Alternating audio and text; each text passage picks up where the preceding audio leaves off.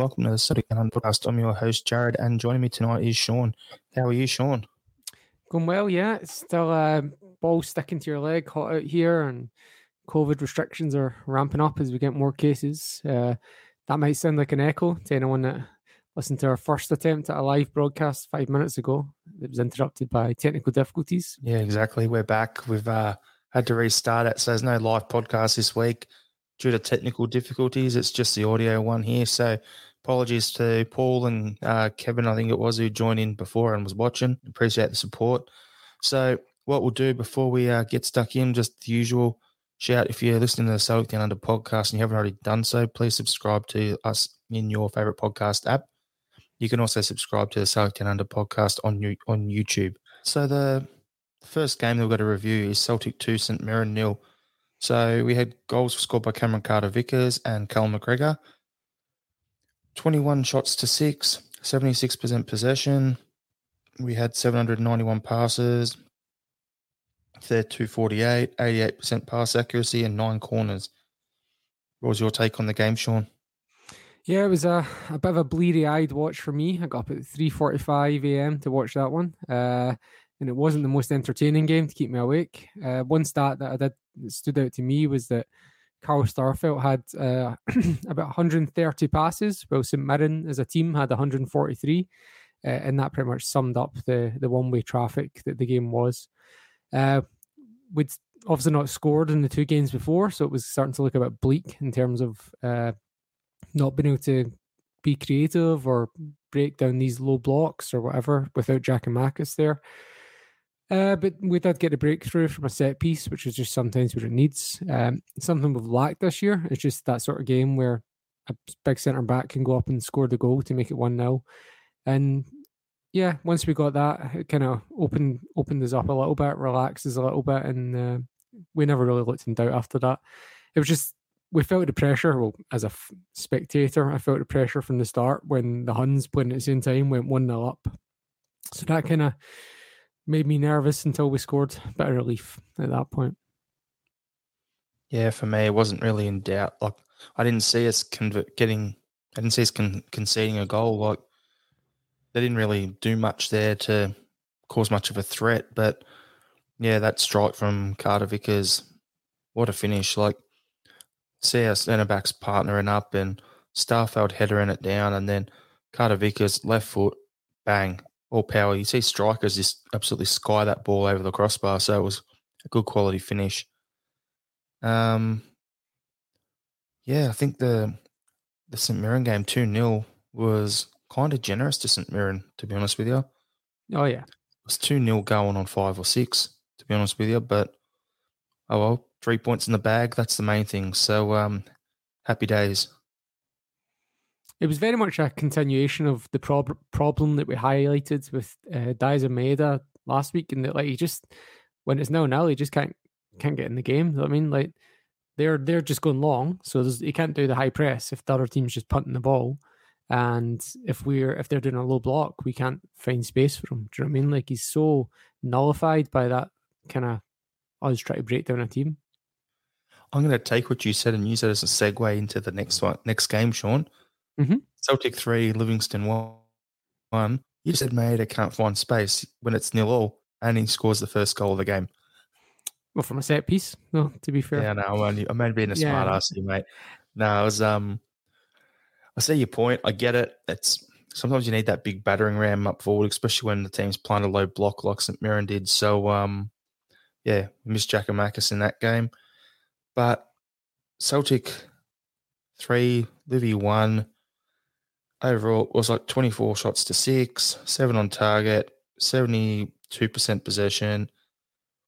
Passes, we had like 300 more than them.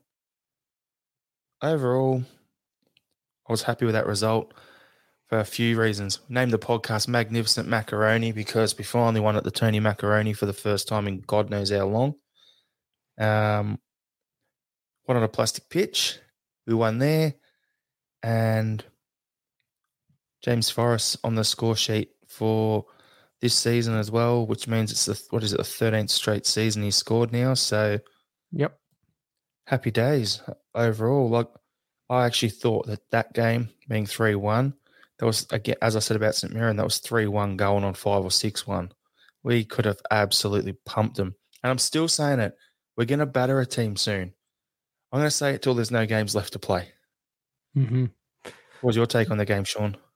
Oh, a few points on this, but um, yeah, the what you were talking about the Maeda goal, um, it was like like kind of the reverse of what I said a minute ago. It's if you get an early goal, it it kind of opens the game up. Now I know we had, you know, he'd already Maeda had already created a chance before that, and uh, so that's you know one more than he'd created in, in the whole game against St Mirren and won the penalty. Uh, it would have been, I felt, I actually didn't think it was a penalty. But to be totally honest with you, I'm completely lost on the handball handball rule changing every year. Because uh, under the rule two years ago, that wasn't a handball, and I'm not entirely clear what it is now. And honest. then under last year's ruling, it was 100% a handball, and then this year it's ruling who the hell knows. Yeah, exactly. I can't keep track anymore. So, if his hands away from his body in an unnatural position, that's usually what you got to look at. But then his hand was on the ground, wasn't it? So, well, two years ago, the rule specifically said if you're using your hands to hold yourself up on the ground and, and it hits that hand, it's not a foul. It's not a penalty. But that was two years ago. I don't know if that's changed. Yeah, exactly. So that's where the confusion is. Yeah.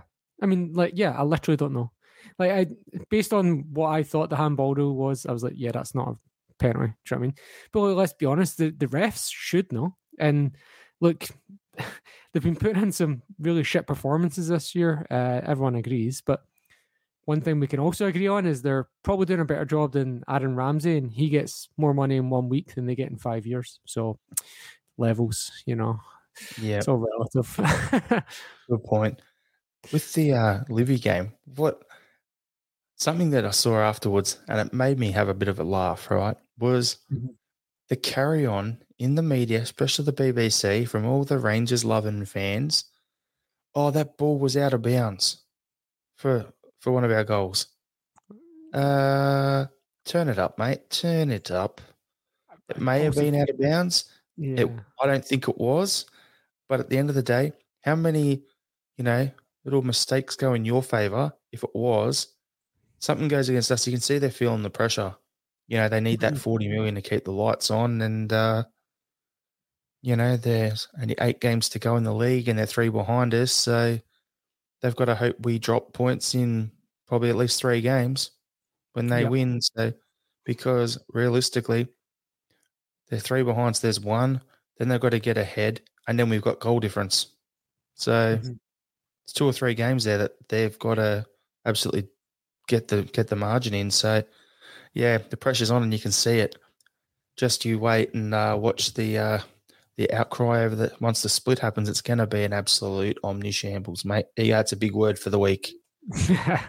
but, but you're right. You're 100 percent spot on. They were raging, and it's palpable, and it's been like that for weeks now. Do you know what I mean? Like, um, they they had like an all all Hun cast on Sportscene. Didn't watch it, but um, they had like three out of three were all ex Rangers uh, slash Sevco, and yeah, look they highlight they didn't highlight the fact there was a foul in the build up to their winning goal against Aberdeen. Um, uh, they didn't highlight that the Livingston player, who I forgot the name of, should have been sent off when he the, just took out Tom Rogic when he was already on a yellow card.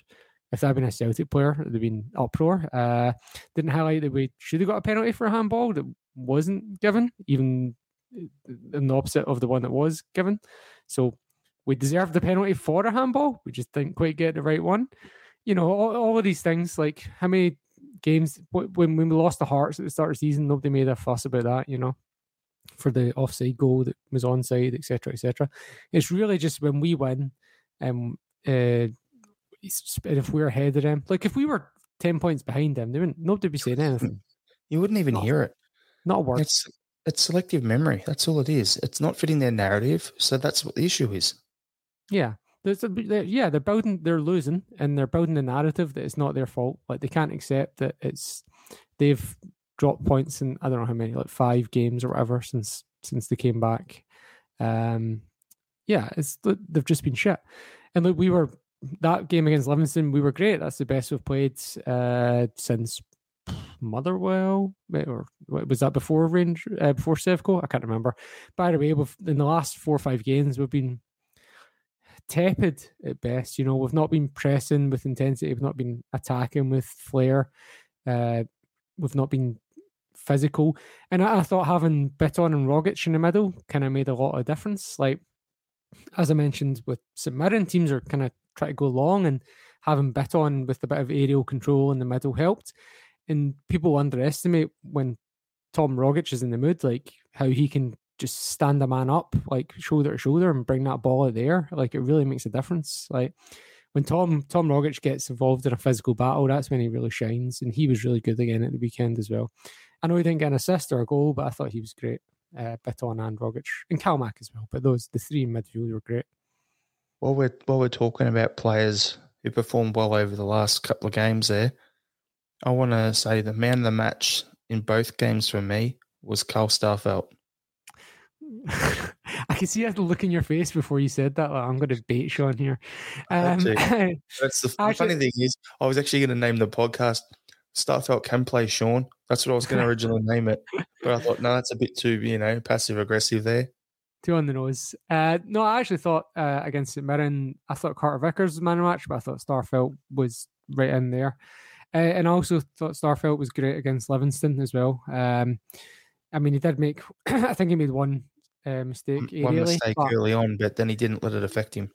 Yeah, and look, he's definitely improved, and I'm still not happy. I still think we can do better, but he's been pretty good. And this is the thing, like we had these same conversations in October, November, where we said he was so much better. We were said, why did anyone ever doubt him? And then he turns out in the League Cup, and Kevin Nisbet absolutely rinses him. Do you know what I mean? Like, uh, yeah, I'm happy. Like, and I also said a couple weeks ago, I don't want to drop him. So I'm, do you know I mean? Like, I'm all I'm yeah, saying no, is I'm stirring you here because you yeah, know what? We've had these exact same conversations. If you go back two seasons, we had the yeah. same conversations about Boyata.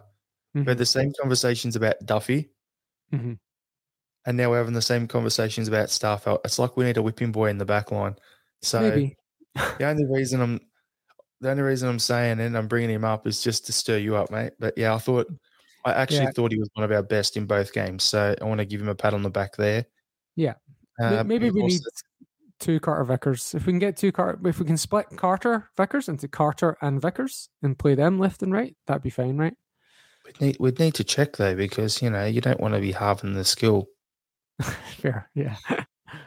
but you got a couple other players you wanted to touch on as well, in James Forrest and Joe Hart.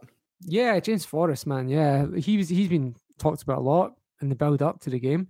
Uh, everyone, myself included, thought was impressed when he came on against St Mirren, and we, and even when it happened, like I couldn't quite figure out why. Do you know I mean? Like it was like there was one where like in the St Mirren game where like the ball's coming over the top, and he just kind of uh, like uses his body to just shield the ball coming out of the sky, and it's like would they have done that normally? And then there's one where he just hits the byline, and a couple they finished against Livingston. He was, I don't know. It wasn't like he was doing anything mad complicated, but he just seemed to have a bit of confidence or determination. Maybe even it was just confidence in his own body not breaking down or something like that. I don't know. But when he went down with when he rolled his ankle, I was like, oh, here we go again. But no, he, he he ran it off, and yeah, he was really really effective. Like better than like better than Abada's been in the last couple of games. And it's funny how we've kind of flipped on that one because, like, at the start of the season, we're like, oh, Abada's amazing. And then maybe two months in, we're like, right, he's lost form. Get him out. Where's Forrest? We need Forrest back in the team.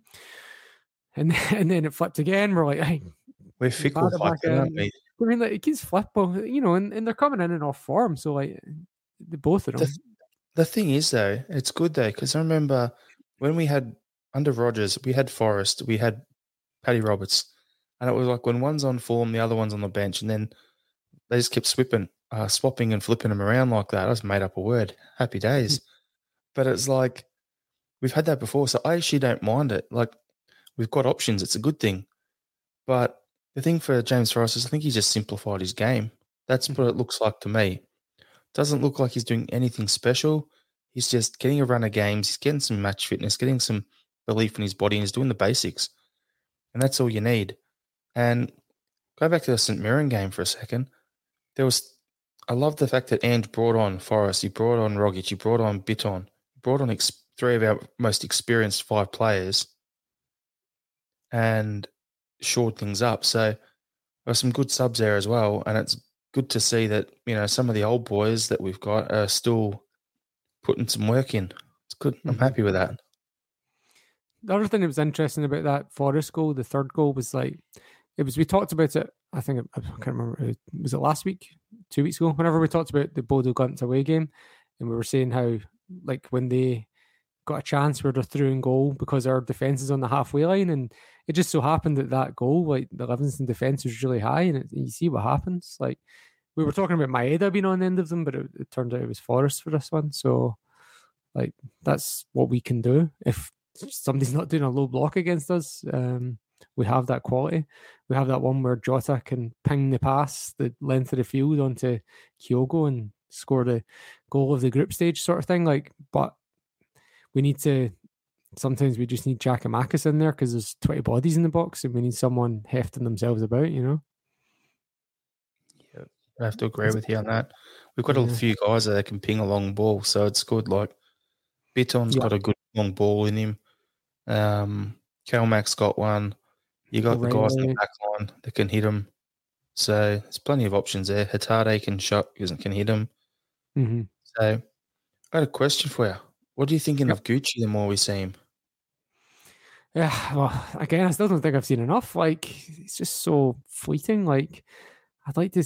I really struggle to judge in such uh, like passing moments. Um, like, I, I love his determination and effort. I'm not going to give him any. Uh, I'm, I'm only giving positive ups for that one, but um, I just like to see a chance to get see his quality more so than just his work rate and effort. You know. Yeah, same here. Like you said, I'm hearing people on like it's people on Twitter sending things and people on other pods saying, "Oh, Gucci's been good so far," and I'm like, "Yeah, I'd agree with what we've seen, but it's a very small sample size." But Mhm. I'm not going to be critical of him. But he's doing better than Soro whenever Soro went on, so it's an upgrade. hmm Well, I mean, we we maybe I'm not sure. Like, if you think back to when Soro a year and a half ago first broke in to the team, and like everyone was like, "Oh, quick sign him up before Tottenham take him away and stuff like that." Do you know what I mean? So, like, Should have cashed him, taken a check if there was one. yeah, uh, yeah. So, I mean, he must be better than Soro. Must be better than Bring back- McCarthy. Bring back a buoy. I mean, if if Postecoglou, yeah, if Postecoglou thinks that Gucci's better than James McCarthy and Ismail Soro, then he, he That's can't be enough for me. bad. Yeah, exactly. He can't be bad, can he? Or he, if he's better than those two, you know. Yeah, Yeah, maybe 100%. maybe we need to think about moving those two on. Yeah, there's going to be a bit of turnover in the off season, so I think we might because there's there's no game from the weekend to review. I think we might have to do that next week. Go through um next week's pod. We'll go through our run in form for the rest of the season and the league run in, and uh, actually go through the squad as well and say where we're at now. What what do you reckon we should do? I reckon I reckon we'll do that next week. hmm So tune in for that, everyone. Um, it's usually around nine a nine a.m. You know, U- UK time when we go live. Hopefully, it works next week, and we can get that discussion going on our Mm. Twitter, Facebook, and YouTube channel. So, some other news around the Celtic scene here. We've got Scott Brown has left Aberdeen. So, I got a question for you, Sean. Should he return to Celtic in a coaching role? Oh, 100%, like 110%. Uh, when, when I seen that you'd add that to run sheet, I went to just go on the Celtic website to just kind of check what our uh, coaching staff looks like. And I wasn't like looking for anything in particular, just thinking like, well, Postecoglou's said a hundred times that once he gets this, the first team squad sorted, he's going to start looking at the background structure. So I'm not necessarily looking to see what vacancies there, uh, more just, you know, where could one be created? Uh, and we've got, you know, we've got John Kennedy as assistant, and there's two first team coaches, and McManus and Strachan, and Stevie Woods is the goalkeeping coach, and that's it for the first team. So I don't know um, if we should be. I don't know if we need to add to that or not. By the way, there's a current vacancy advertised full time for under 18s coach that requires someone with a pro license. I'm not actually sure if Scott Brown has a pro license or not, but we actually do have quite a lot of coaches at the academy level. Um, I'm not going to go through them all, uh, but there's five plus, oh God, there's about 20 something here, 20 plus. Uh, and it's all like the juniors and intermediate um, B team, all of that. Um, yeah, so I, I think under 18, that's kind of where John Kennedy started, wasn't it? Yeah, I think so. So, I, I mean, is it a, would it be insulting to Scott Brown to go from an assistant manager at Aberdeen to under 18s at Celtic? Doesn't well, he was being you, linked with the St Mirren job, so you got it. It's yeah. going to be tough. Like, what's his? What's he going to want? That's the real question here. Like, for me, looking at it, going, would he want to come back and go into the academy at the 18 role, or is he going to want to try the old uh, Barcelona, Pep Guardiola, Luis Enrique sort of route and try and take over the Colts when they come in, if they come in full time as of next year, and then Tommy McIntyre can go back to the 18s or or still be the manager and Broony's assisting him or whatever. I don't know. I'm just throwing random ideas out there. Mm-hmm. Who knows? I, I suppose it's a watch this space sort of thing here, but yeah, for me, I'd love to bring you back at Celtic. He's such a club icon, and yeah, mm-hmm. if you if he's interested in coming back, then happy days. I mean, I'm guessing under 18s coach is going to be linked to the B team in some way because I'm just looking at the B team structure there, and it's got uh, manager, goalkeeping coach, and general coach, which is Darren O'Dea. So maybe there is room for another coach in the B team. Uh, or if it's 18s, then it's maybe it's going to be linked. I'm not yeah, really sure. Because I'm sure, I mean, a lot of the players in the B team are under 18, so I'm not, there must be some sort of overlap there. Yeah, I mean, I'd, I'd love to have him just even, like, who knows how good a coach he is, but we, we do know he was a really good professional, uh, certainly after the age of 30. And uh, if something, if that's something he can impart onto young players, like he did with Kieran Tierney, then that's worth millions, you know? Uh, yeah, and exactly. I get it. I get it if he wants to go and try his hand at you know doing what Paul Hartley did. You know, going doing what uh, I can't think of any other Celtic players that are doing it right now. Um, like Barry Ferguson, for example, what they do, which is just go to a lower division team as a manager and work your way up. Okay, maybe. Uh, how many coaches really make it at Celtic doing that? Like, and the elephant in the room that I've also heard linked during the week is he could be potentially joining up with a former manager of ours, and it's not who you think. It's not Neil Lennon. that, that Neil Lennon being announced as the manager of AC Nicosia in Cyprus. That's our next thing we're going to quickly talk about. Okay, but that's the link. Every like a lot of people are talking about. The article I read has him linked with Brendan Rodgers down at Leicester. Ah, doing what? It's not. What? It's not. Uh, I, I seen Lee Congerton's moved on from Leicester to is it Atalanta? That was an interesting oh, one. Stock standard Congerton. Yeah. Um, I just I went down a rabbit hole, and next thing I know, I've come across that story. So I have no idea where the source is from. I've no no idea where it come from, but yeah, it was one of those ones you know, the clickbait ones. You click yeah. on the story, then there's another link inside, and there's another link inside that. That's where it was. Yeah, probably just pure clickbait, right? Yeah, wouldn't surprise me. Yeah. But yeah, no, it, oh man, it'd be great to have him back. Uh, I'd love to have Damien Duff back as well, but I don't see that happening. Um, yeah. Sometimes it's not just about like whether you can come up with good coaching drills, it can be about other things as well, you know, like giving the kids crap because they they're five minutes late or because they haven't got the right uh, gear or whatever. Do you know what I mean? Like just raising professional standards and, and, not just caring about whether you can pass a ball square or not. You know, yeah. Giving them, giving them shit for wearing a jacket. You know, because yeah. it's like because minus four outside. So what? Short sleeve shirts. Off you go. Yeah, I mean, you have to like. I, I don't think anyone uh, would any Celtic fan would deny how much influence Scott Brown had on Kieran Tierney, and look where he's gone. Do you know what I mean? Then like Kieran Tierney just Yeah, I mean, luckily Kieran Tierney didn't mean Scott didn't meet Scott Brown when Scott Brown was 25. Otherwise, it might have been a different outcome. But the fact that he met him when he was 29, 30 and just copied what he was doing at that point is like just propelled him to, as you say, a star, a global star, uh, you know. And if we can get that for just even one player, Ben Doak, or for you know uh, Dane Murray or whoever else, you know Adam Brooks, whatever, like just go listen Rocco to that man. Vata. There go.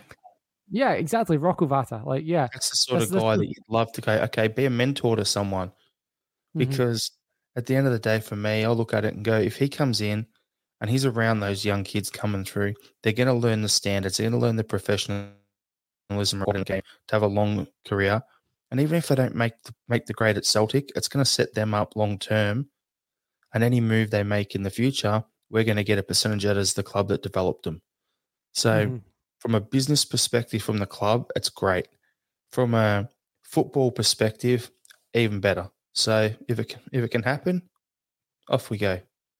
You also can't underestimate the gravitas of just like having a former pro in there. Like, um, I, I won a competition when I was young to go do like a day of coaching and training with the Celtic coaches, and yeah, like I knew them all as Celtic coaches, but the one there was one that was uh, he's still at Celtic and actually Mark McNally, and I was like straight up to him, kind of like, oh Mark, what was it like playing in the 1995 Cup final and you know the stuff like that. And I didn't really have anything else to say to any of the other coaches, you know, like uh, so like being able to just even share those stories for kids to aspire to is also going to be good as well, you know. Yeah, it automatically puts him on puts those sort of people on a pedestal, like what you're saying. I remember when I was a young kid playing basketball, and we had this guy come and play for my local club over here where I live, where I grew up, and he ended up he was he was an Australian national player, and I was just like I'm like seven, eight years old, and looking at him going, "Wow!" And it's yeah. like you follow him to this day. Like he's coaching college basketball in the states now, and to me, I still keep an eye on it. So, mm-hmm.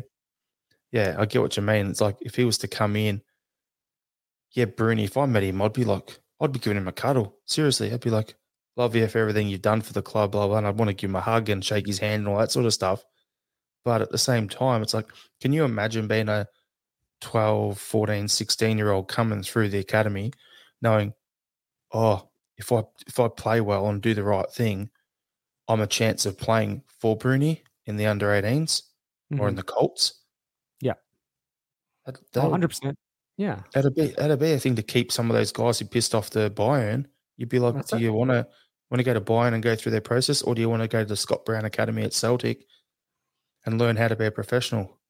That, that's you're exactly yeah. I've totally followed your train of thought right up to that point there. Like we can't follow, we can't compete with the facilities of Bayern Munich and Liverpool, but like if we've got Celtic supporting teenagers coming through, that playing with uh, training with Scott Brown, that's like do you mean that's their idol? Surely, I don't know. I, unless I'm misreading the room.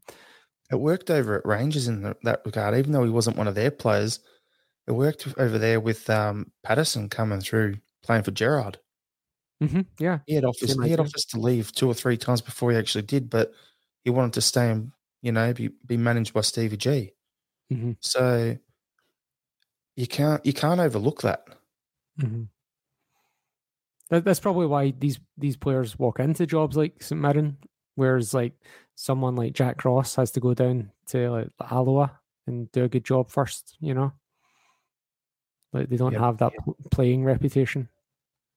Well, Brendan Rodgers has to go and manage at Reading, Reading, and a few mm-hmm. other ones, and that, and then end up in youth academy at Chelsea before even getting a chance at Swansea. Yep, that's the way it is. But and Mourinho had to go be a translator at Barcelona before he could get a job. Mm-hmm. Things like that. So, um, yeah, who knows? Watch his space, but hopefully he comes back to the club in some sort of capacity. Yeah, fingers crossed. Now, what's your take? We're seeing a, bash, a bunch of Neil Lennon bashing on Twitter when he was announced at AC Nicosia. For me, anyone bashing Neil Lennon on there, put you, Stop being a keyboard warrior. We had one bad season last year. I know I gave him a belting. Personally, I don't really care what he does once he's once he leaves Celtic, whatever. I don't really keep a close eye on it. But the guy gave so much to us as a player, and then as a manager with his first stint, and then even his second last season when we won over in Lazio. He did a lot at the club. Yeah, things didn't go away in the 10 in a row season. Revisionist history and all that, he was not the worst thing for us. But I'm looking at it going, he's been, he's copping the old uh, Ali McCoy sort of treatment. And yeah, like, I don't think it's it's fair on the guy to realistically he gets a job. He's got it in another country. He doesn't speak the language. And next thing you know, we are just our fans are just bombarding their announcement, just absolutely bagging it out. Like, come on. What's your thoughts on it, Sean? Well, if if uh, someone like if Celtic were bringing someone in with a track record and say Belgium that matched Neil Lennon's fans would be like, you know, it makes sense. Like it's he's got a great track record, and, and that's what you're doing when you're hiring a coach. You're not hiring someone like if your team like Omino, Omini and Nicosia, you're not like poaching a player that's a coach that's currently managing, you know, Watford or whatever. You're not going to outcompete financially. You're going to take someone that's, you know, a free agent. And Lennon's got a record. It's a bit of a surprise for me, given considering the language thing. That that is a bit of a surprise to me. Um, but you know, it's it's, it's probably good for him because I think he was overlooked uh, for the Sunderland job recently. Uh, I don't know if he wanted it or not, but he was saying I didn't get it. And there was Sorry? another one as well. There was another one as well in the uh, late, Leyton Orient. Yeah, yeah, Leyton Orient. I don't know if he was actually interested in that one or not, but because that one would have been quite a drop. But um, yeah, um, look when you're yeah, if you can if you can go and build his reputation, that's all it takes is one good job on doing one good job with. And if you're already if you're taking over a team that's champions or certainly compete for to be champions every year, um, you could do worse, you know, than rebuild your reputation that way. And you'll be away from the the kind of bigotry and media scrutiny that he gets here. It's good for him. Uh, Ally, Ally McCoist came out and was saying like, "Ah, oh, we need to get someone new for our game of six sides on a Friday night now." I didn't know about that. I didn't know that Alan McCoy and Neil Lennon were friends outside of media now. That's interesting. Um, but yeah, um, yeah, look, I'm happy for him. I hope he does well. Uh, like genuinely, and oh, can you imagine if we got them in the Champions League? That'd be great. I was looking at it going. I thought his next move is after what happened in English lower leagues. I thought he'll probably end up in the MLS or down in Australia, not in Cyprus. Now, my one concern for him is he's going to need a lot of sunblock in Cyprus. That's all I have to say. Yeah, yeah, exactly. Yeah, and yeah, and it's not. I mean, I'm saying he'll be free from the bigotry, but he's certainly not going to be free from conflict because Cyprus is like one of the most conflicted nations in the world between Greece and Turkey. So yep. hopefully, he doesn't get caught up in that. But yeah, um, yeah, it's it's good for him. You know, like uh, I'd be even better if they drew Rangers actually, Sevco in the Champions League qualifiers next year. That'd be nice as well. That'd be perfect. Because he wouldn't be allowed in into Ibrox because you know he's a security risk. so I wonder what they'd have to say to UEFA about that one. Oh yeah, good luck with that. Yeah, but no, I, we, did, we, we did talk about this last year, and we said at the time we all agreed that he had to go we were, you know, everyone's switching point was somewhere between September and November, and we all, by November, we all agreed he should have been gone. He hung around till February, and we were all pissed off that he hung around. And, and that's what the issue was. Yeah, and look, Desmond was uh, being stubborn and just going against the fans. Lennon had some sort of unimaginable blind faith in himself, and also a very understandable uh, loyalty to the club that he loves more than anything else. And these things just conflated in a way that he, they just couldn't see what was the right action. And we, you, I, John, Liam, we all said at the time, uh, once some time passes, he'll be welcome back and he'll be a hero. Uh, whether enough time has passed or not yet, probably not. But I'd say there's a lot of people like myself who would still buy him a drink and shake his hand if we seen him right now, you know. So I hope he does well. Spot on what you're saying about time heals all, all wounds on that regard because, like you said, Brendan Rodgers came up earlier in the year and it's nowhere near as bad as it would have been 2 mm-hmm. two three seasons ago. So if he's starting to get to that point, give give Lenny two three seasons, and yeah, I think a lot of this will be in the past. I'm not. I'm not sure about the specifics on Billy McNeill. I think he left once and was sacked once. But anyway, he's got a statue out front, so you know, like these things, you know, they get forgotten about. Your your glory is remembered. Fergus needs his uh his statue first before anyone else, though. Yeah, yeah, and he was booed. And look, Yeah, find me know. one person who would boo him now. Yeah, not going to find one here. I'll tell you that much. Yeah.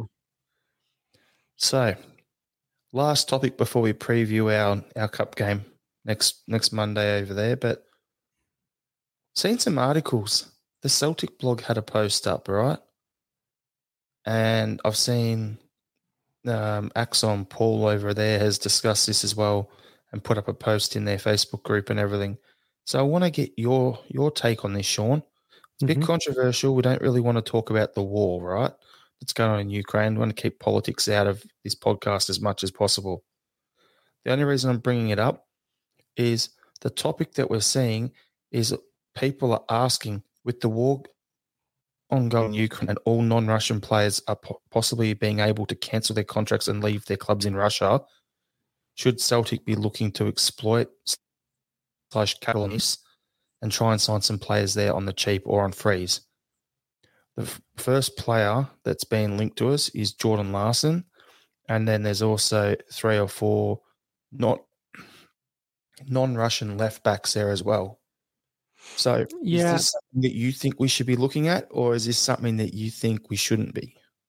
Well, first of all, we're outside their transfer window, so it wouldn't be until um, July. So it'd be it would be with a view to the second half of the year.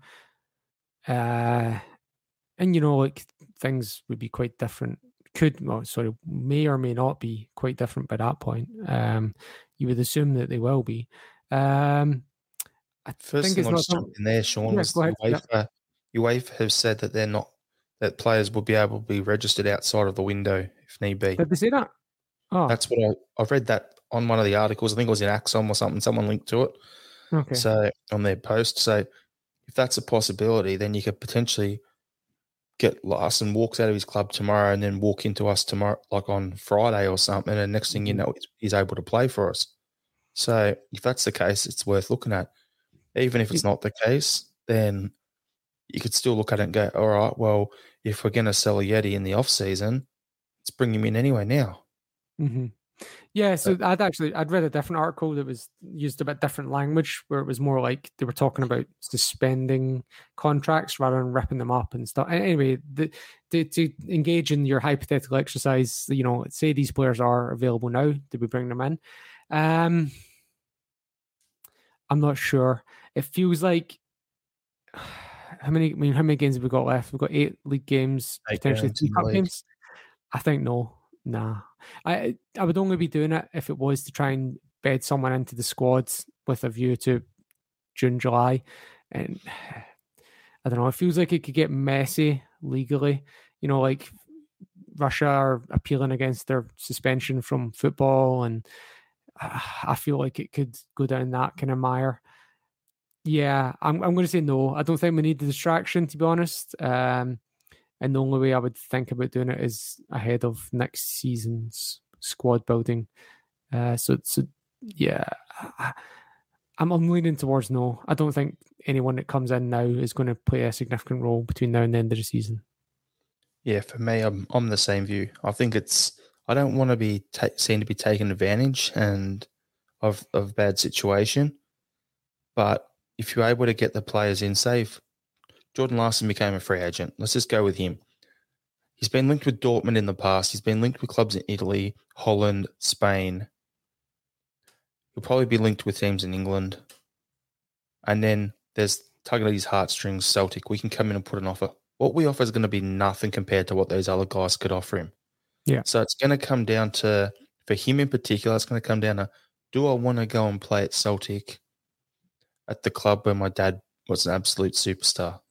And if he does, and he wants to do that, and he wants to sign the contract, fine, but for next season. If he wants to come in and start training with the squad and all that the rest of this season, so he's hitting the ground running for next season, fine. But I don't feel comfortable bringing someone in at this point right now. Mm-hmm. However, on the flip side, you've got people saying, well, what if it was your player already and he's coming back from injury? Different story because that player would understand how we play, what the requirements are, physically being fit enough to play the, st- the standard and the pressing game that Ange wants. Larsson doesn't have that. So Yeah.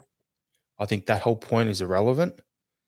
Um, if there's any left backs there that could be signed, you've got time to look at them, bring them in for next season as well. Like, I don't want to take advantage of it. I hope this war ends straight away tomorrow.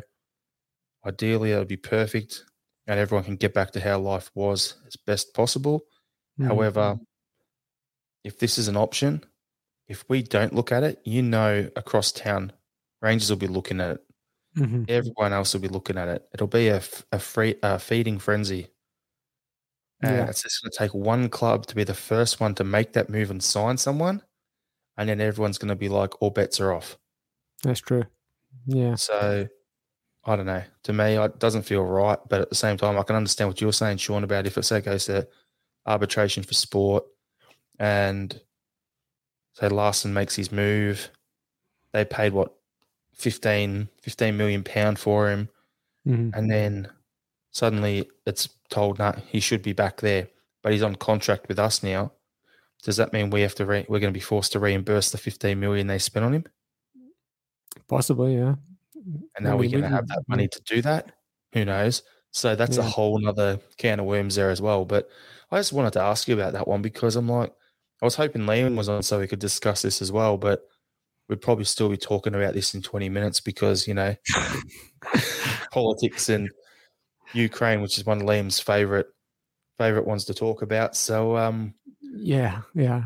it's um it's an interesting one. I just I'd love to get everyone listening. Just send us a message on Twitter at Celtic Down. Let us know your thoughts on this.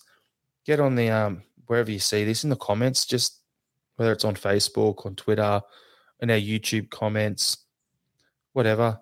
Just jump on. Let us know your opinion on this because I just wouldn't mind finding out what the what the Celtic fan base thinks about this What what, what may purely, be purely on the whole player thing, not on the political side and the war and all that sort of stuff. I don't need to know that. I pretty much know what the fan base thinks about that. But what were you Yeah. going to say, Sean? I was going to say what might uh, pass moral standards and and also not step into those kind of disputed territories of financial and legal boundaries might be if we offer, say, ten to twelve players from that area some place to live and train and join in with bounce games at Lennoxtown for a month or two. Uh, you know, we won't be paying them. We're just other than paying their accommodation and food. And you know, Celtic squad likes to play competitive training games. And we also get a free look at some players that may be free agents or available transfers in the near future. It's a potential idea. And while we're talking about the whole Russia situation, Sean, I've got another question for you. Should Celtic call Bolingoli? Because we just loaned him to a club in Russia. What's your thoughts? I mean, they'll probably they might they might have had a look at him for a week of training and been like and take that as a free pass and get rid of him. Um, oh God, I mean, the whole point was to give him game time and put him in the shop window, wasn't it? Um, Exactly. And now that's not happening. it's a nightmare, What's, what scout's going to go into Russia when there's a war going on? And what football is going to be played there? I mean, where's he going to end? up? He's going to end up back in Turkey or Belgium, right? Like, it's Yeah, going to be probably. Belgium. It's going to be back in Belgium for a third of the price we pay them, if that. Like, be- whoever we sell him to, slap a massive sell-on fee onto him. well, yeah, yeah, but also don't see us getting much return on that. I know. Yeah. Yeah, I think he's been found out. I think he hit his ceiling uh, when he came here. And yeah, I think he's most likely the place he's going to end up back on is back in Belgium on a discount or discount or around anyway. They'll find him in the bargain bin. Someone will. Yeah. All right. So we'll jump on to our last topic for today. Our next game is on Monday night over in Scotland. On Tuesday morning our time. So it's a 3.45 a.m. wake up for you, Sean, and a 6.45 for me over here, or kickoff. Mm-hmm. Dundee United versus Celtic in the Scottish Cup quarter final. What are you thinking is going to happen in there in terms of starting lineup, score prediction? Yeah, I think um, I think starting lineup will be a bit different from um, the Livingston game we just had. I think a lot of that was built around getting height on into the team. Uh, Juranovic will be back in, for example. I could see. Actually, think my head I might keep his place, and Jack and Marcus will be on the bench. Midfield, I could see one change for the sake of rotation, and I'm not a, a bad. I, would be tempted to leave Forrest in. You know, Abada as a young guy, and Forrest He's got a couple of targets to hit before the end of the season. I heard he's on 96 goals and 96 assists for his career. So if he can hit a ton in one of those in the next 11 games, that'd be nice. Uh, yeah, exactly. And he's going to be, I'm sure, he'll be motivated to do both. Uh, he probably have those targets in his mind. Uh, so yeah, I can see three changes maybe. Um, and I'm also excited for. I will get up at 3:45. Um, thanks Police Scotland for not allowing that game to be on a Saturday. Appreciate that. Uh, so I will get up at 3.45 on Tuesday morning before work. And I'm actually expecting it to be a more open game than it would be if it was a league game because there's no points for a draw here. Uh, so I actually think Dundee United, even if they try and keep it tight for a while, they're going to have to open up at some point. Uh, do we? We don't do replays at quarterfinal, do we? Uh, uh, can't remember because they, they changed that when when COVID hit. They scrapped all replays, and I can't remember if they brought them back. I think it's still scrapped, isn't it? I'd need to check the previous rounds. But um, so yeah, it's either unless they're planning to play for penalties. I don't think they're going to do that. I don't think they'll expect to go 120 minutes um, without conceding a goal. Uh, yeah, and I look, I'm concerned as well. The set pieces we're conceding, but we've got a whole week off between the, games. So hopefully we can be really focused on working on those set pieces. Because uh, Dundee United have scored a few from set pieces this year, and we're conceding them left, right, and centre at the moment. Uh, so yeah, I'm expecting a more open game. Expecting a few changes. Uh, I'm expecting them to be a threat at set piece, but I'm also expecting us to have some very. Um, we'll, we'll definitely score. Put it that way. Um, I'm going to say we'll win 2 1, but we'll be 2 0 up when they score, and we'll just be a nervy finish. Fair enough. Well, my lineup will keep Hart in goal. Back line will be Scales at left back. We're going to have Starfelt and Jullien with Juranovic and then we're going to have a midfield of Rogic, Bitton, and Hatate. Calmac will be on the bench. And up front will be Albian Ajeti. No, I'm joking. we got you Jullien uh, into the team and Calmac on the bench. What's going on here? Scales in and yeah, no, I'm actually serious about that back line though. I think All it's a good opportunity to give Jullien a game. It's not on plastic. Either it's you play him for an hour and then bring him off or whatever, it's a good opportunity for it. And the midfield, I'm serious. I think, you know, it'll either be Bitton or Calmac starting. And then up front, you'll have um, Maeda. Out left, you'll probably have. I think we'll have Forrest out left. Jota will get a bit of a breather. And out right, we will have uh, either Abada or Karamoko. So it'll be an interesting one. Still enough talent there to win the game, and we're going to win it. We're going to win it six one. And it sounds like you're saying our beat or backups are going to win this six one. We... Yep, heaps. no, I'm joking. It'll if we go with that lineup, it'll be probably two one, like you're saying. If we go with mm-hmm. our normal full strength lineup, this could be the game where we absolutely belt someone.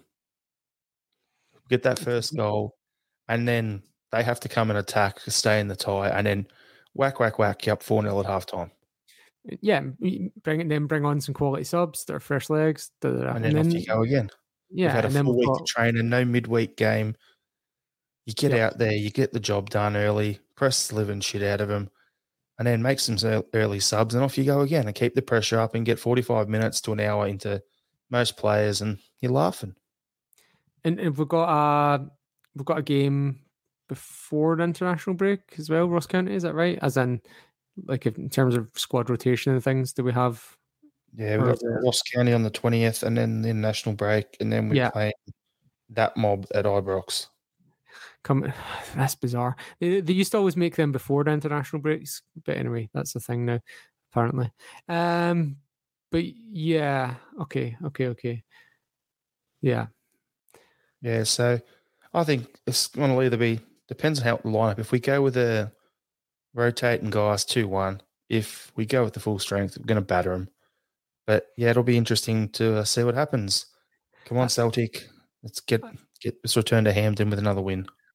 I, I don't want to use the, the the word that begins with T and and rhymes with rebel, um, but if you want to have that, and it's not something we've mentioned yet, and if if that's something you want, then you need this. So we need to treat it as a cup final uh, or three cup finals. And look, the the reason why we're not saying that word is because the much more important part of that triumvirate league. is the yeah. And look, ask any Celtic fan right now, uh, sacrifice the cup to get the league. Fine, sure, you can have your cup. Uh, do you know what I mean? Like, uh, we want that league, uh, and that's Let's why. look at it this way. I'm sure there's some Celtic dars out there who would sacrifice their left nut to win this league this year. So Yeah, exactly. And nobody's going to start thinking about it as something they want until the league is won, and that's when we start thinking about it. And you know, like I- I know we chucked away Europe. This is a bit different because the standard's not as high. So as you say, a B team probably could take it through, but also the fact that we're not got midweek games means it really should be our sole focus for the week, and we should be giving it the treatment of a game that's just as important as any league game. And I think we will. And I think we'll get to the semi. And then who's it in the semi? Is it is Motherwell Sunday Sevco, Dundee, Motherwell Hibs? I can't remember the other two. I don't know. I'm not Yeah. worrying it. One game at a time, Sean. To use a cliche. Yeah, exactly. But it's a Hampden game anyway. So Yep. yeah.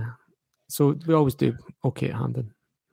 All right. So what we'll do is we'll leave that there. We'll start winding up the podcast here. So just if you haven't done so and you're on Facebook, please join our Facebook group and like our, our page on Instagram and Twitter. It's at Celtic Down.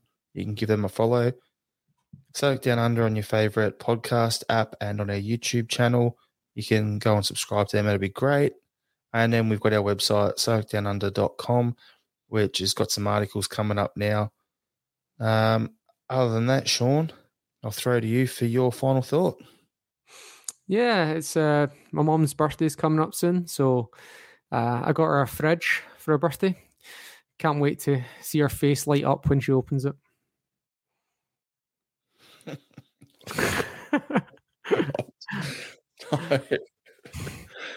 and I was going to go with a serious thing to uh, just everyone up in um, up north of Australia with um, in the floods that they've got in Queensland and New South Wales to uh, stay safe, stay dry, and make sure you've got your floaties on when you go outside. yeah, yeah, John was, John wasn't on the pod tonight because he was going to, but his unit's lost power, so he's in the dark at the moment. So enjoy being a mushroom, Johnny boy. Yeah, take it easy, All right. guys. Right, how how. how hell.